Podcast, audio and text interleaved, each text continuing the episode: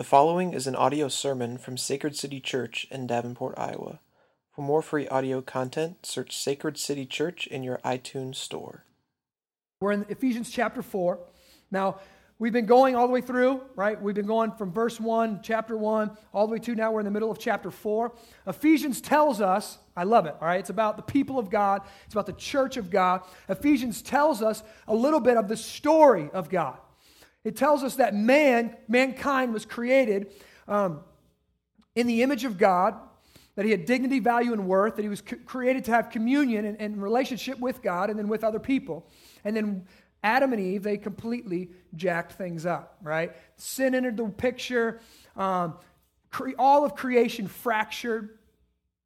All right, I, got the. T- we were cutting down some. It was like 60 degrees a few days ago, right? So we were out cutting down the rose bushes in our yard, and I got to tell my my son, Javin, why does these roses have thorns?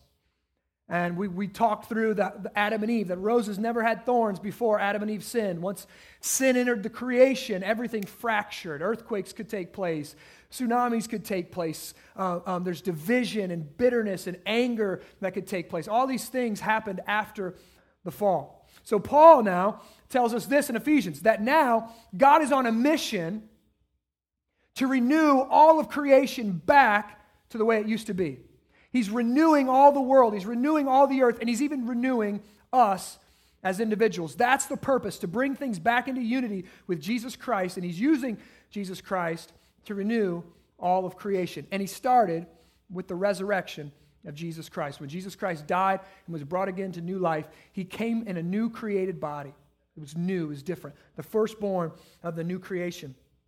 Scripture tells us. So, if you've been around, I mean, in America, I'm sure you've probably heard the term born again, right? Jesus uses the term in the gospel um, about being born again. I'm sure you've heard about born again believers.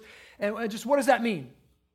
Last week we unpacked it a little bit. We talked about when a person comes to faith, they come as a baby and they're literally spiritually born again. But what does that really look like?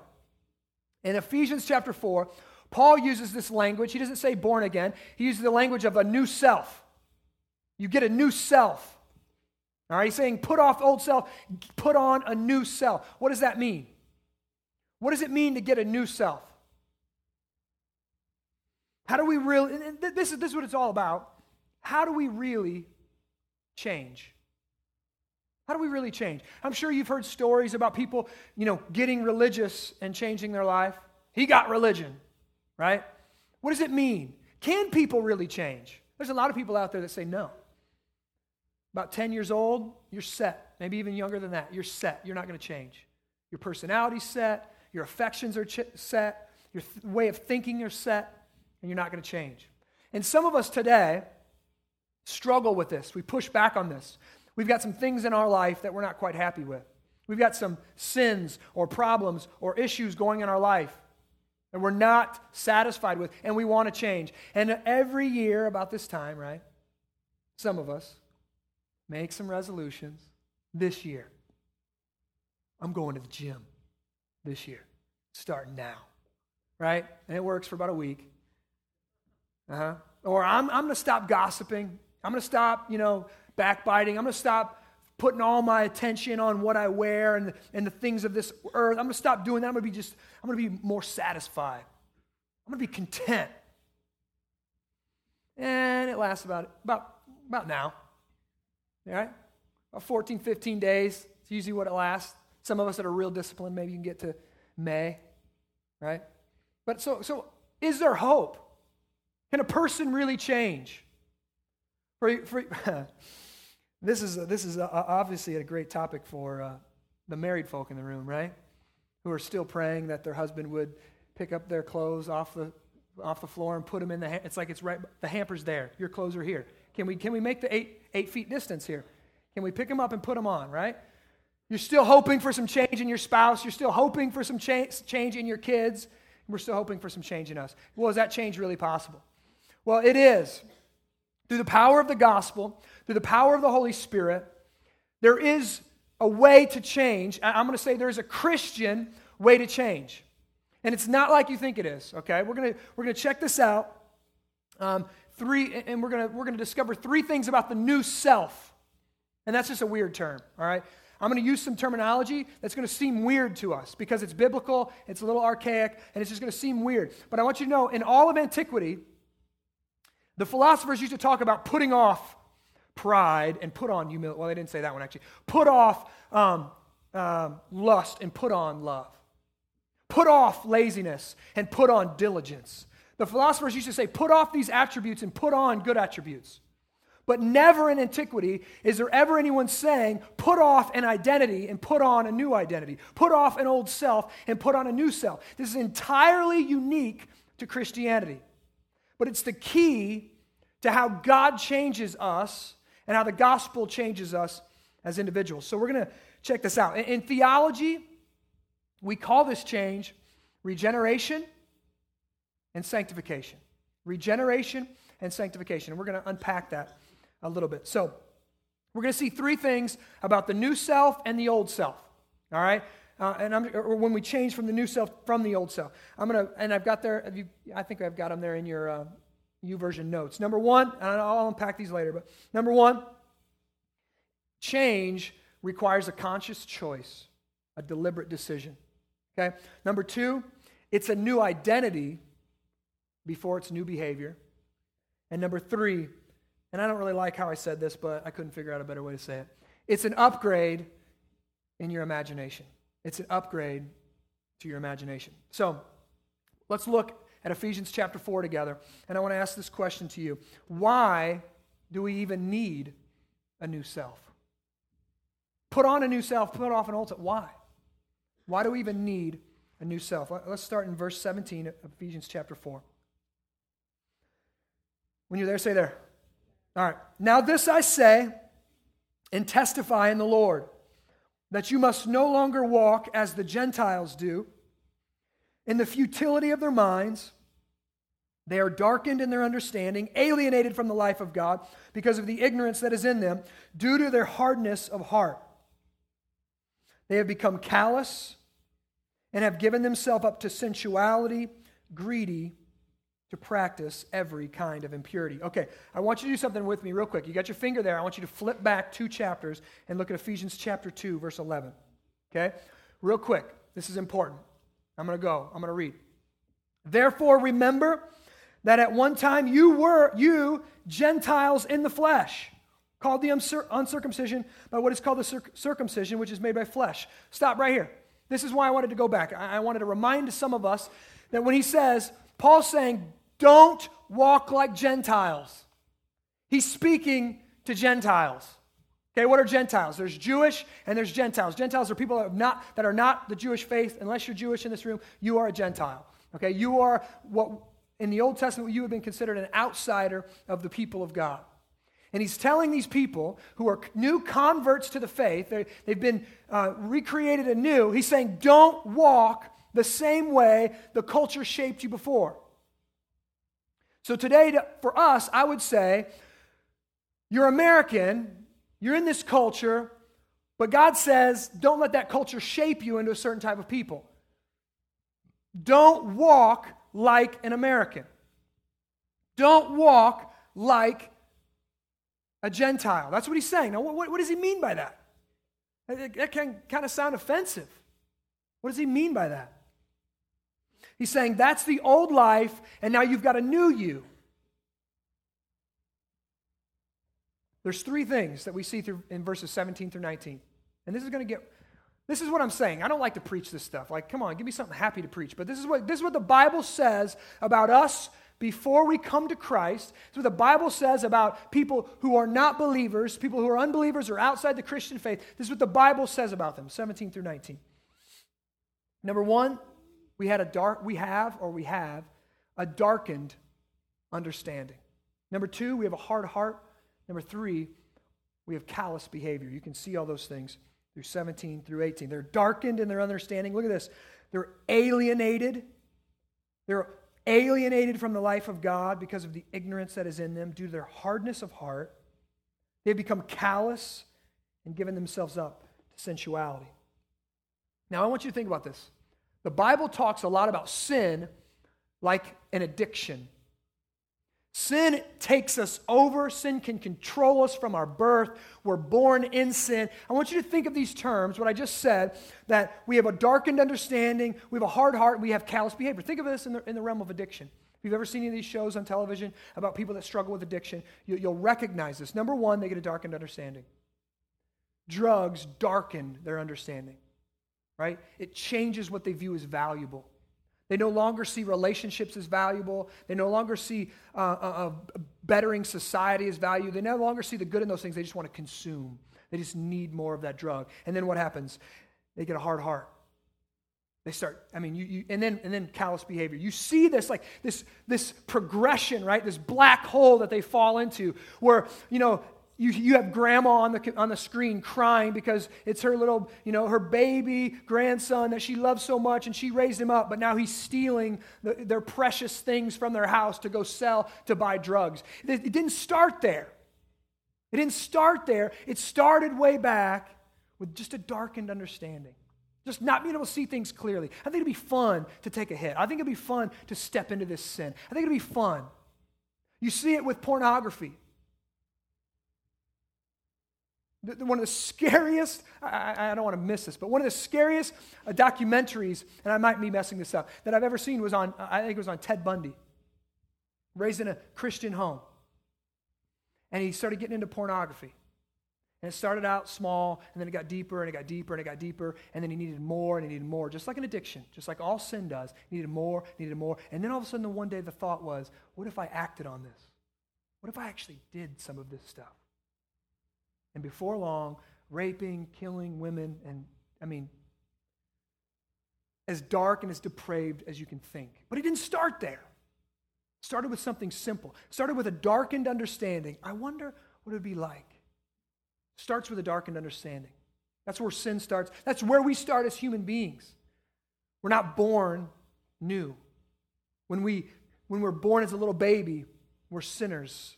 That's why we teach our children we don't have to teach our children to be naughty, right?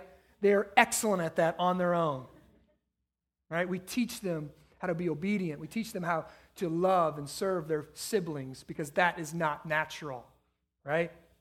So sin is like an addiction. It darkens our understanding, hardens our heart, and then creates callous behavior in us. Now, listen, if you're not a Christian, this might sound incredibly offensive, okay? But I want you to take a minute and think about it. Okay? When Paul says that unbelievers walk, and all of us, when, we're unbel- when we were an unbeliever, when we walked in the futility of our mind, futility literally means pointlessness, all right? Meaninglessness. That unbelievers walk in meaningless, every, this is crazy. Everything they try to do is pointless and meaningless. Their life can have no meaning outside of God.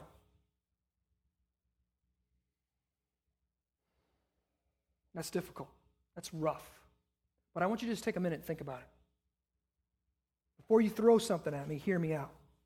I'm just repeating what the Bible says. And this, I want you to think about it. Even scientists today, right, are saying that creation, that all of the world had a beginning. It had a beginning point. Sometime there was nothing, and then something happened. And, and, and sometime in the future, scientists say there will be nothing again. The earth will fade away, things will burn up, or, or galaxies will explode, or whatever. That there, it was, and then there will not be. So I, want you to think about this. If, there, if, if the end of everything we know is coming, scientists would say this, right? We're going to get too close to the sun, or something's going to happen, and we're all going to burn up. How can anything on this earth, anything that we do, have ultimate meaning? If everything you live your life for, everything you work for, everything you toil under the sun for, one day will burn up into oblivion, how could anything have meaning? So that's the framework the Bible comes at. He says, because God is the only uncreated creator, He's the only thing that's eternal, He's the only thing that will go on and on and on. Your life and my life can only have meaning in God.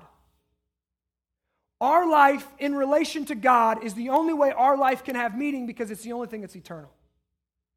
That's the way, that's the biblical framework. That's a Christian outlook. That's a Christian worldview. That's what the Bible teaches. God infuses all of our life with meaning. But if you don't know God, none of your life will have meaning, and everything you have will be taken from you. Everything you worked for will be gone. You are, as Paul says in this text, alienated from the life of God. Alienated, you're separated from eternal life. You're separated from the life of God. I was reading uh, the brothers uh, Karamazov this weekend, and in it, the father says something to the effect he says, If you take away immortality, you take away all reason for morality. You take away immortality, you take away all reason for morality. This is where our culture sits today. If there is no God, if nothing is eternal, if all the world will burn up one day and be gone, then what gain is there in sacrificing for someone else? What gain is there in, in humility?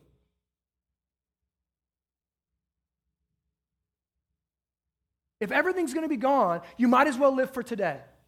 You might as well gain as much as you can get today. You might as well fight, scratch, and, and, and just, I mean, I mean, it doesn't matter what you do to your neighbor, doesn't matter what you do to your brother. You better get as much as you can get today because that's all you've got. Everything else is meaningless because when you die, it's over and it's gone. That's where our culture sits today. If there is no immortality, if there is no God, humility is not a virtue. Pride is a virtue. Pride is the virtue that'll help you get one up on others.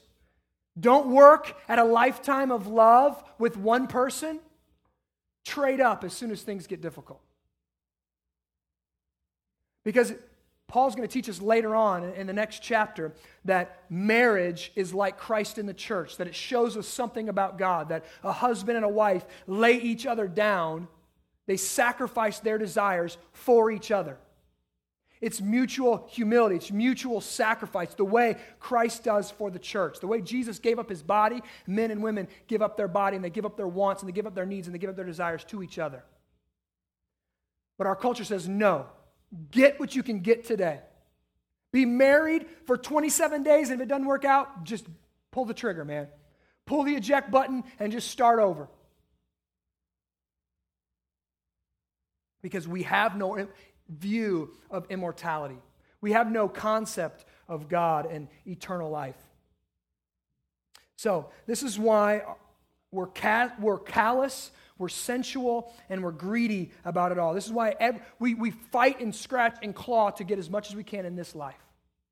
That's what the Bible says. That's just what you do. If you're an unbeliever, that's just what you do. It's just what we have done. So, that is why we need a new self. We don't need to be talked out of it. We can't, you can't change your mind. We don't need, you know, some better counseling methods. We need an entirely new self because our mind is alienated. We're, we're pushed away from the life of God, and we need something completely new inside of us. But how do we get it? How do we get this life? Now, this is where things are going to get a little tricky. I want you to look at verse 22. How do we find this life in God? How do we get this new self? Look at verse 22. To put off your old self, which belongs to your former manner of life and is corrupt through deceitful desires. Verse 24. Let's skip 23 for right now. And to put on the new self, created after the likeness of God in true righteousness and holiness. Now, listen, this part is where I was like, man, do I really need to share this? Because this is going to, I'm a little egg-headed, going to sound a little uh, um, cognitive, a little out there, but listen, we know present past tense, right? We get that in our English language. Well, this is written in Greek, okay? And Greek has something called the aorist tense, tense. A O R I S T, aorist tense. We don't have it anything like this in our language, all right? Most languages actually don't have it, it's unique to Greek. This tense is very hard to translate into human words, all right? So this scripture says this it says, to put off your old self. That sounds like something that I need to continually do. Put off your old self. And you maybe even heard this preached Um, if, a, if in a poor way that says, all right, put off, put on, put off, put on. Every single day, you need to, like you put on clothes and like you take off clothes. You need to put on the new self. You need to put on the mind of Christ. You need to put on these things and you need to march out in the world. You need to take off the old self. You need to put on the new self. That is not what this teaches at all. The aorist tense, that's, this was written in in the Greek, this is what it means. Listen. this is used, uh, it signifies, look at this, a single past finished action. A single past finished action. It's not something that is ever done more than once. This is huge for us to understand what Paul is teaching us about the new self. Number one, Paul is teaching to Gentiles who have already done this. They've done it once. When you come to Christ, number one, it is a cognitive decision, it is a conscious choice, it is a deliberate action, and it's done once. It's finished. When you come to Christ, what happens is, I mean, God reveals something to you. You see the darkness of your sin. You see the light in the face of, of Jesus Christ. You come to Him. You accept Him as your Lord and Savior. And it's done once. It's finished. You've put on the new self. It is not something you go back to if you sin and you fall short and you mess up. Well, I better put it back on again. No, no, no, no. You have been changed once and for all. You've been recreated anew. Ephesians 2 says, You were dead in your trespasses and sin, and now you've been made alive by God. It's a conscious choice. It happens once. This is going to be crucial for us to understand what's going on here. If you've accepted Christ, if you've accepted Christ, if you've repented and placed your faith in him, you've been made new. You are a new creation. What the heck does that mean? We're going to find out. so it's important for us to recognize this is, this is like this is a universal reality. All right? This might sound a little proud, it might sound a little narrow. The Bible's got a narrow view of humanity, but yes, it does. It's got a narrow view, but it's correct. Those outside of Christ are darkened in their understanding. Their life is futile. And, and, and that's one, of the, that's one of the attractions to draw us to Christ. There's meaning, there's eternality there. It's going to go on forever. The, the loved ones that I have that are in Christ, that I get to ha- share communion with them in the new creation, in heaven, that the work that I do for God and for His kingdom on this earth, the relationships I have, that they're going to go on in eternity. It's a benefit, it's, it's something beautiful about Christianity. So we didn't know it. These people didn't know it. Paul's Paul's writing past, you, you didn't know. We didn't walk around like, man, I'm incredibly futile right now. My mind is completely darkened. We none of us knew that. We don't know. But once, once the light comes on, once the, the veil is removed and we see Christ and we see the way we used to live, we get it. Everything I was working for was, was about me. So, number one, it, it, it starts with a conscious choice. Okay? God does the work and then it we choose him. So there comes a time when God makes us new, and we then respond which is with a conscious choice and choose him. For me, this was my senior year of high school. Okay? My senior year of high school, through a bunch of circumstances, um, I put my faith in Jesus Christ. All right? I went from a dead high school student that my whole world was about me, and God recreated me. All right? I was born as a spiritual baby my senior year in high school. All right? Now listen, this is, but, but then how does change happen, Justin? How does change, you, you talked last week, you're born as a spiritual infant, but how do we grow up? What does change look like? Now listen, this is critical. Second point this new self is a new identity before it's a new behavior. This new, this new self is a new identity before it's a new behavior. Like I said earlier, the, the term put on a new self is completely foreign, completely unique to Christianity. And this is where you see really the uniqueness here. Because listen, most people, when, they, when you talk about Christianity, this is what they think moralism. They think becoming a Christian means changing my behavior. Becoming a Christian means I become moral now. He got religion, he became moral. He won't go drinking with us anymore. Right? He won't go out. He won't have a good time. He won't do these actions anymore. It's all about behavior. Becoming a Christian is all about behavior. That is not Christianity. That is not the foundation of our faith. That is not primary. Primarily, getting a new self is getting an entirely new identity. It's about being something before it's doing something. It's a change in you. It's a change in inside, internally, in who you are, not just what you do. All right? And listen, for those of you who like to do stuff, you, you, you, you know, maybe you are a pretty good moralist, you just want a list of things to check off and, and you're going to feel good about yourself. That's coming next week, okay? Verses 25 through 31, Paul goes off on do this, do this, do this, do this. Don't be angry anymore in your sin. Don't, I mean, serve your brother, love your, I mean, he's going to go on all these different things to do. But he's telling us something very specific about how a Christian change, how God changes us through his Holy Spirit. He's saying this you don't get to go to behaviors before you get a new identity.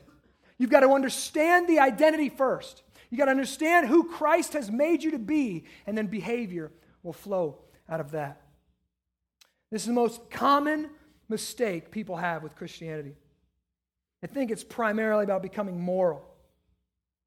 It's not about becoming moral. Last week we said it's not about becoming nice, it's about becoming new. Listen, this is how you know. This is how you know if someone makes this uh, incorrect assumption. You ask them, are, are you a Christian? Are you a Christian? Many times in, in counseling people, this is what they say I'm trying. Are you a Christian? I'm trying. It, it shows they have a foundational misunderstanding of what it means to be Christian. They need to listen to Yoda, okay? It's do or do not. There is no try. All right? I was going to use my Yoda voice, but I decided not to there. All right? There is no try. Listen, it's like, listen, this, this is what it's like saying, are you, are you married? I'm trying. Are you a husband? Man, I'm trying. It doesn't make sense. But when you ask someone, Are you a Christian? it's natural for them to say, Man, I'm trying. Uh, you know, I got some stuff I need to iron out. I got some things I need to work on, but boy, I'm working hard at it. It's a foundational misunderstanding of what it means to be a Christian. It does not mean primarily that you become a moral person. Listen, Christianity goes off on this, okay? I'm just going to be honest. The Bible goes off on this. Anybody can be moralistic. Anybody can, can change the outside of the cup, as Jesus would say the Pharisees. Anybody can wash the outside of the cup and have a sinful internal heart. Christianity is about changing internally first. So God changes us in our heart. He changes us in our identity before He changes the outside of our stuff. So you got men that just want to, I just want to be done with porn. I just want to be done with porn. And they come to me and they say, just, just fix me. I just want to be done. No, no, no, no. I can't get rid of this outside of the stuff until God changes your heart. Something's got to go internally first. There's a reason you're, you're drawn to that. It's internal first. You're lying, there's an internal reason you're lying. You don't know who you are. You're trying to please other people. You're afraid you're going to let them down. You're afraid, or what, what are they going to think about you? So the fear of man causes you to lie. It's internal, it's heart issue.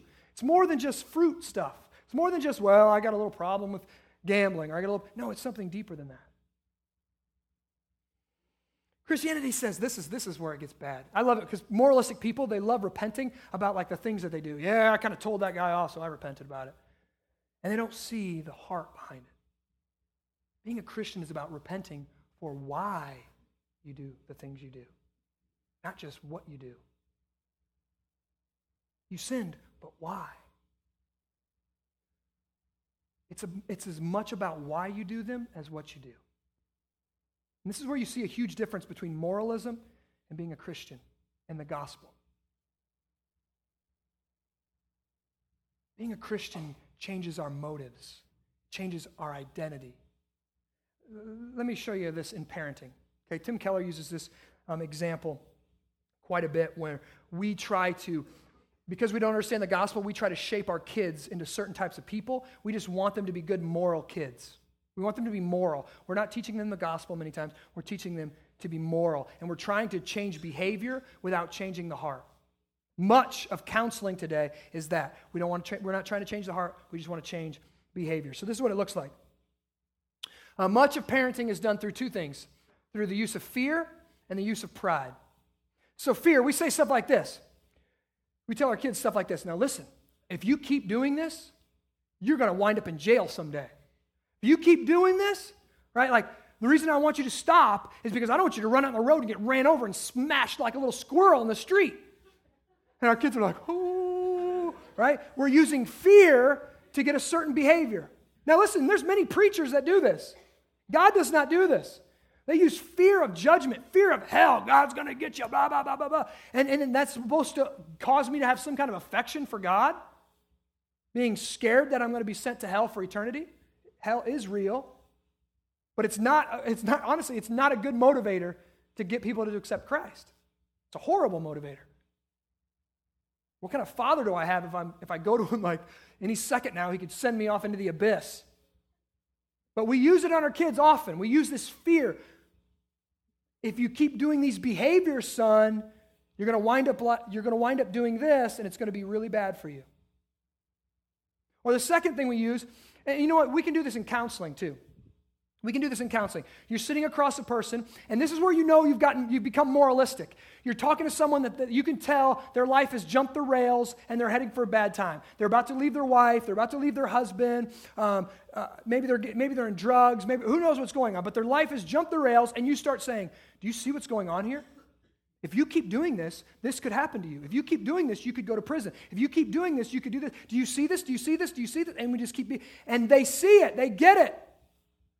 But you're trying to change behavior, trying to use fear as a motivator, and that won't work on the heart, the, the human heart. So another way we use, another thing we use is pride. This one we're especially good at. Son, I don't want you to lie or steal.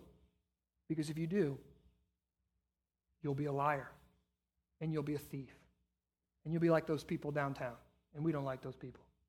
We live up here. That's not our family. You don't want to be one of those people. Right? We say that. Like, if you do this, son, you're going to be like that type of person. And you don't want to be like that type of person. What's this doing? Look at this. Tim Keller says it's jury, jury rigging the heart. So it, it, it's going in and, and using the heart in a wrong way. So, what it's saying, this is what it's typically doing. I like to say it's, it's a serpent that gets swallowed by a dragon, okay? Because pride is the worst of all sins. The Bible talks about the, the pride was the fall of, of, of, Satan. Pride is the worst of all sins. So pride is a dragon that swallows a serpent. You got a kid that's, that's lying or, or maybe that's, that's stealing something, and you, you teach him how to be really proud to defeat his, his stealing and, and, and lying. You're, you're jury rigging his heart. So one day, this is what happens. One day, so he's learned this, it's entirely self centered. It's entirely, you don't want to be like that. You don't want to be like that type of person, so be good. Be a good moral person so you're not like that. You don't want to be like one of those people. So he learns to be completely self centered, but one day it happens.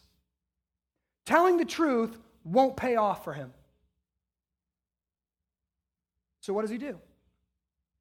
Well, I'm going to lie. It's going to get me into school, it's going to give me a better grade.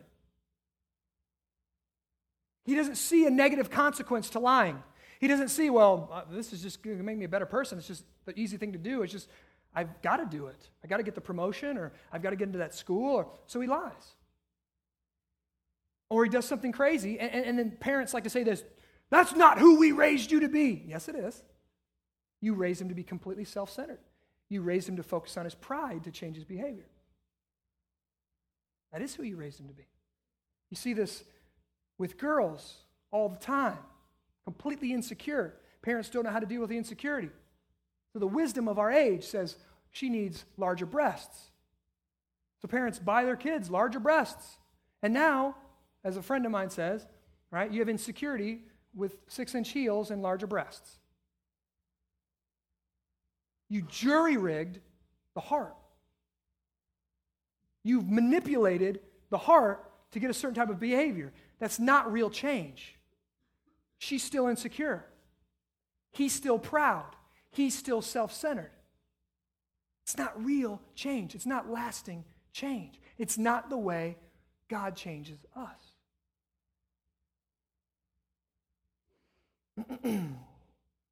See, real Christian change is at the heart level, but it's completely eternal, internal. It's a change of identity that affects our motives. When God changes us into our new self, we change and we grow. Listen, out of grace, we grow out of love, and we grow out of humility.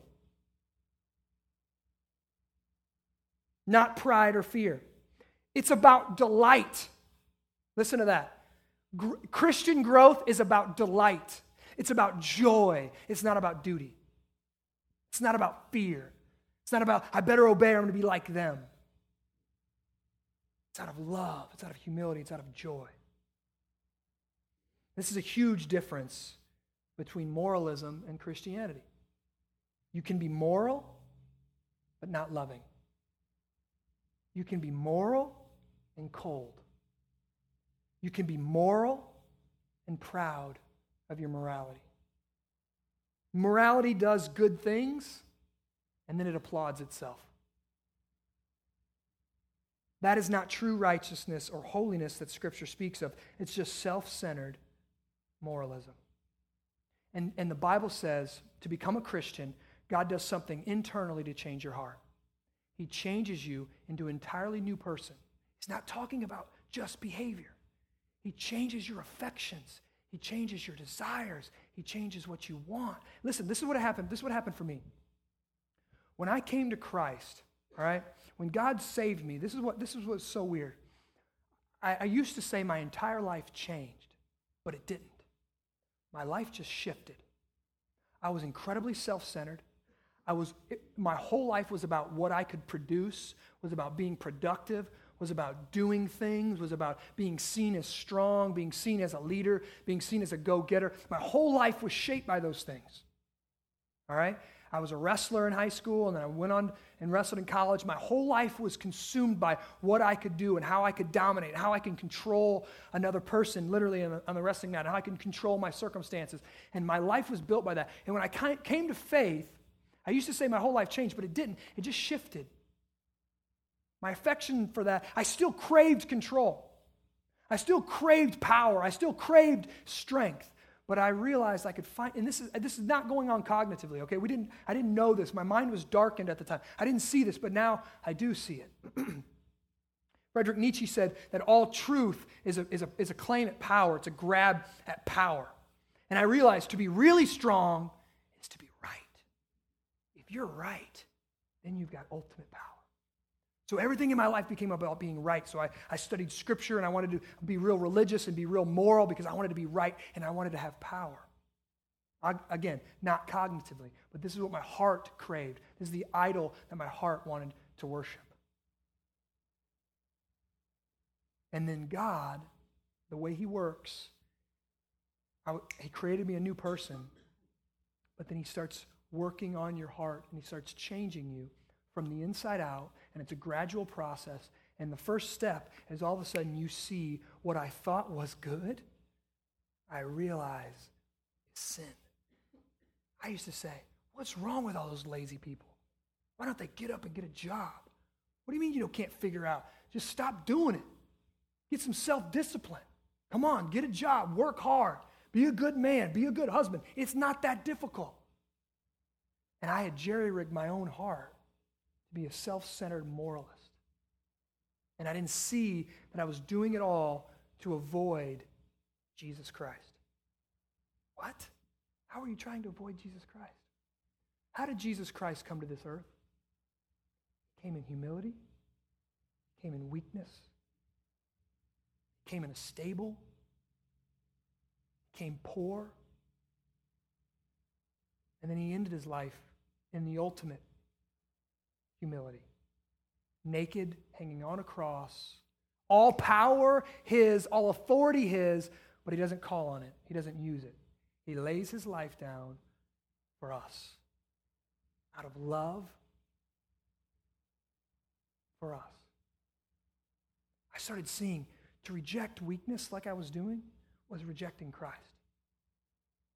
All of a sudden, I started having to repent over the things that I thought I was doing that were good I realized that my heart was incredibly self centered in them. I was doing them out of pride, I was doing them out of fear, I was doing them to earn an identity and not receive an identity from Christ. So, how does this work? The third part, the third point I want you to see is it's an upgrade to your imagination. And I'll be, I'll admit that I didn't like, I don't like that phrase very well, but I don't know how to describe it um, any better than that. So I just want you to look real quick at verse 23. and to be renewed. So let's start in 22. To put off your old self, which belongs to the former manner of life, which you do once when you receive Christ. But then this, and to be renewed in the spirit of your minds, and then again, and to put off the, and put on the new self. Okay, um, this we're, we're, since we're talking about tenses, this is a progressive tense. Okay, this is a present progressive means it continually happens. So this is where we have something to do. All right, or this, or this is actually the Spirit works in us. This is what happens. We put off our old life, we put it off, we accept Christ, we get this new self, and then we do this. We are constantly being renewed, and this is the weirdest phrase of this text that I spent literally a lot of time. I, have read, I, one of my mentors has got a whole sermon just on this one little text that I read through. We're renewed, we're being renewed, constantly being renewed in the spirit of our mind in the spirit of our mind. What the heck does that mean? In the spirit of our mind. I'm wrestling with this all night long. I'm praying about it. I'm like, what in the world? Listen, it does not mean just a change in thinking, it's not a cognitive thing. All right? There's something deeper. There's something more. It's a pathway of thinking. It's a whole, it's the way our thinking is controlled. It's the, the attitude of the mind that we have going into life. He says, when you put off your old self and you put on the new self, the Spirit of God begins working on you, renewing you from the inside. And the way He does that is He changes, and this is the way I want to say it, it He changes your imagination. You begin to see things differently. Everything, not just a few things, not like you've got this new little box in your head for religion. And this is my little Christian box where I memorize Christian things. It changes your whole imagination. So everything you look at in life now, you see through a Christian view. You see through a biblical lens. And this is how you know if you went from being a moralist to a Christian, is it changes your entire realm of thinking. So you watch movies in a Christian way. You go to the bar in a Christian way. You work out in a Christian way. What does that mean? You parent in a Christian way. It changes your entire viewpoint your entire imagination. Being renewed in the spirit of your mind. Colossians 3 9 and 10 is a parallel verse.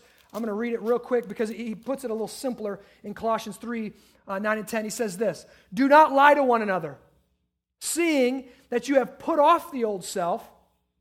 It's done in the past with its practices. And look, and you've put on the new self. It's done which is being renewed in knowledge after the image of its creator.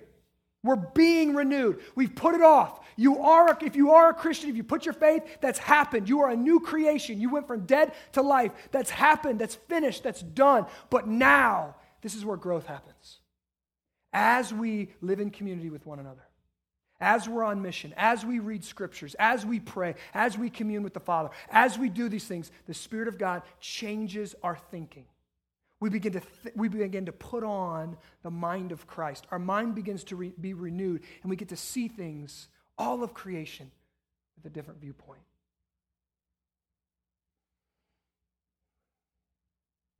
When, uh, when this kind of dropped I had some brothers, some Christian brothers who were praying for me, and we were talking about some things, and I was talking about, and, and they, they affectionately labeled my old self the wrestler. They would just label it the wrestler. Like that's how I approached everything. I'd walk into the room and I was the wrestler. I would, I would check people out and I would see where their weakness was, and I'd be like, I know how to take them down. And I would, uh, I would, I would uh, approach problems the same way. I would approach challenges the same way. It's something where I can prove my worth. It's something where I can dominate. It's something where I can, I can control and I can feel good about myself. It's something I can do. And they affectionately labeled that old self as the wrestler. And I remember I was praying and I was done. I was finished with it. I was, re- I was ready. My heart was so hardened. I was calloused. That's what sin does. It harden, darkens our understanding, hardens our heart, callous behavior. I didn't know what it was like. Listen, this is how moral I was and how religious I was and you, you can take this as a grain of salt, but um, I hadn't had a I hadn't had a drink of alcohol, or I'd never drank a beer in like ten years, a decade of my life, because I don't do that. I don't do that. I'd never been to a bar. Never had a beer at a bar with, with a buddy. I used to. Uh, uh this is I'm not saying these things are for everybody, but whatever. But I used to, I used to you know, in college, I'd smoke a cigar, but once I became a, a, a pastor, I, I can't do those things. What if someone saw me? They would think you're human, right? But I wasn't. I was a robot. I was a moralist, and I had a hard heart. It really hit me when my daughter was born. This is going to sound terrible, but it's the truth. We found out, we're in the ultrasound room, we find out it's a daughter. And my wife looks at me, and I could tell she's reading my face. And I was like, my mind was made up. I was like, my son needs a wrestling partner. What the heck? What is this? What is this girl? I didn't think I could produce girls. No, literally. All right, like literally. Like I'm thinking, like, dang, a girl. No, no, babe. I'll be happy about it. I'll be happy about it. Just give me a minute. Just I gotta process this. Like, give me a minute. Like I, I was hardened. My heart was hardened. I was a leadership junkie. But emotionally, something was broke in me. Man, you give me 10, 10 things to do, and I'll get them done in record time. You want me to prove my worth by how productive I can be and how good of a leader I can be? I can do it all day long. But when it comes to being a human, when it comes to showing weakness, when it comes to being real, I didn't know what that's about. And I was praying, and I literally, in my mind, you know, I didn't see a vision or anything like that, but in my mind, I, I went up and I said, I want to lay the wrestler at the foot of the cross. God, I want to give him to you. I want to be done with that old man, and I want to, I want to walk in them. I want to be, I want to be who you've created me to be in Christ. That's who I want to be. And I remember my, my brothers were like, okay, do you want to repent over, over that? over like, that's called sin. Do you want to repent over that? And I was like, ooh, hold on. And I was like, literally, it took me probably 10, 15 minutes to process it because I realized how deep that rabbit hole went. How the wrestler affected all of my relationships, how it affected the way I approached all of life. And I realized just how difficult it was going to be. And I said, Yeah, yeah, I'm ready. After 10 minutes or so, I said, I'm ready. I'm ready to do this. And I just prayed. I said, Father, take him, whatever. And um, I remember, again, kind of seeing this in my mind's eye that Jesus, I literally asked him, I said, if I'm not the wrestler, then who am I? That's not me. I don't even know how to live. That's how I know to live. I know how to, I get my identity from what I do. What am I supposed to do? Like, who am I now? And this is what, this is what I will say, this is what Jesus said to me, okay, in my mind, but it's scripture, so that's how I know it's accurate. Jesus said, You're my loved and forgiven son, in whom I'm well pleased. You're my loved and forgiven son. And this is, I preached the, I preached the gospel for 10 years before that. And I said, Yeah, yeah, yeah, yeah. I know that. I've been preaching that for a decade. I get that. But who am I? Like, come on, give me something better than that. And he said, clear as day to my mind, he just said, when you're that, nothing else matters. When you know who you are in Christ, when you know that your identity is in my loved and forgiven Son, nothing else matters. And since that moment, was probably a year and a half ago, I've I've been able to prove that over and over and over that God did something in my soul, in my heart, internally that I could not work out. And he's, he changed me legitimately as a person. And if you don't believe me, you can talk to my, my wife. You can talk to my missional community. You can talk to the people that are close to me that I am a completely different person. Completely different. But I couldn't make it happen. I tried. I remember hitting the wall in my leadership, and I remember having people in my office and be like, How do I change? Tell me what to do. What do you want me to do? I couldn't do it. God had to do it in my heart through the power of the gospel. That's where real change happens. It happens, and, and, so our imagination gets completely captured by Christ. So now I'm so overwhelmed at what Christ has done for me. I'm so overwhelmed that he was humble, that he was poor, that he was weak, that his weakness captures me, and it frees me to be weak. It frees me to be weak. That's how it works. Our minds, our imagination gets captured by the beauty of Christ, not our own performance, not our own morality. So I'm going to ask you today are you captured by the beauty of Christ? Do you see him more valuable than stockpiling wealth? Do you see him more valuable than a cute girl on your arm? Do you see him more valuable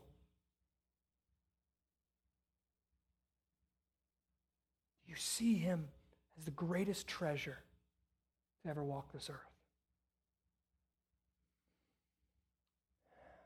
This quote was from my commentary. It says this Christianity is not something you just take up intellectually, it's something that takes us up and captivates us and governs us and controls us. Listen, morality is too small to change your life don't hear, if you're not a believer in this room, if you're not a Christian, don't hear that I'm calling you into morality. That's so weak. Morality does two things it either puffs you up with pride or it kills you with despair. You're either like me and you can actually, you know, be real self disciplined and you're the type A type of person and you get really proud, or you're the type of person that just says, screw it, I can't do it. And it just you just buried under a weight of despair. That's what morality does. Gospel is entirely different. Christ performed for us. When Adam sinned in the garden, the mind of man was cursed. That's what happens. Listen, well, this is what it means. Man can be brilliant, absolutely brilliant, but blind to the things of God.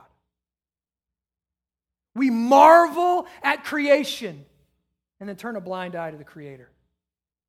How crazy is that?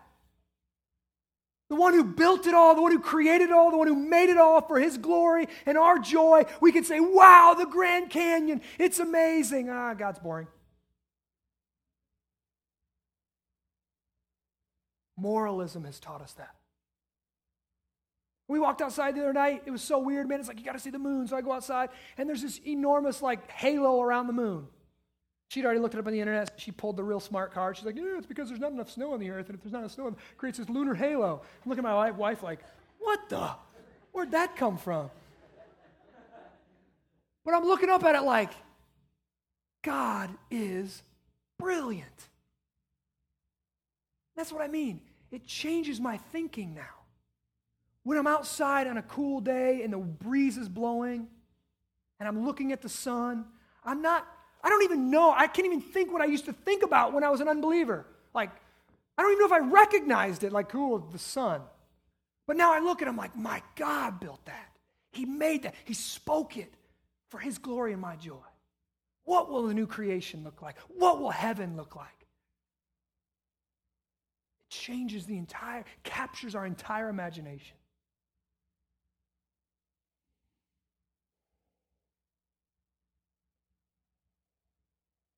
This is what it means to put on the new self. You make a conscious choice to follow Christ. He gives you a completely new identity. And then you walk it out. And He renews you, and He renews you, and He renews you, and He renews you in the spirit of your mind. And He changes you from the inside out. And it's a lifetime. And if you want to know where we're headed, you can look at verses 20 and 21, it's the perfect perfectness, the perfectness of Christ. He's the perfect man. That's what we're being made into. That's the end goal to be made more like Christ. Not more like our culture. To be made more like Christ. That's where joy is found. That's where meaning is found. That's where purpose is found. I'm going to pray. Father, I thank you for your word, even texts that are difficult like today. Um, I thank you for the joy of digging into it and, and finding more out about you and being able to see Christ in a new way, and see your work in a new way. And I ask, Father, if there are unbelievers in this room, that I ask that they would see the beauty in the face of Christ, that they can't see that without your spirit at work in them, that they're blind their life is meaningless. It's going to end when the earth ends and when, when everything burns up. It's going to end. There's going to be no more meaning. It's not, there's no eternal life to offer them anywhere except in Christ. that Jesus was the perfect man. He died the death that we deserve to give us his righteousness, his standing before God. He was perfect so he could make us perfect. And I thank you for that. Pray that you would captivate hearts, you would captivate minds today, that you would regenerate souls, you would bring people from death to life for your name, for your glory, and for our joy. And as we get ready to come to the communion table, Father, that you would remind us that this is your body that was broken for us. That you literally showed, I love you this much, and you were humble, and you gave up your life, you breathed your last breath, and you said, It is finished. And your blood, the most precious blood, the blood of God, dripped from a rugged wooden cross into the earth. And that blood was shed for the forgiveness of our sins. Precious is the blood of Christ. Precious is the body of Christ. Let us not take this in an unworthy manner. Let us be thankful for this means of grace to us today. We worship you in Jesus' name. Amen.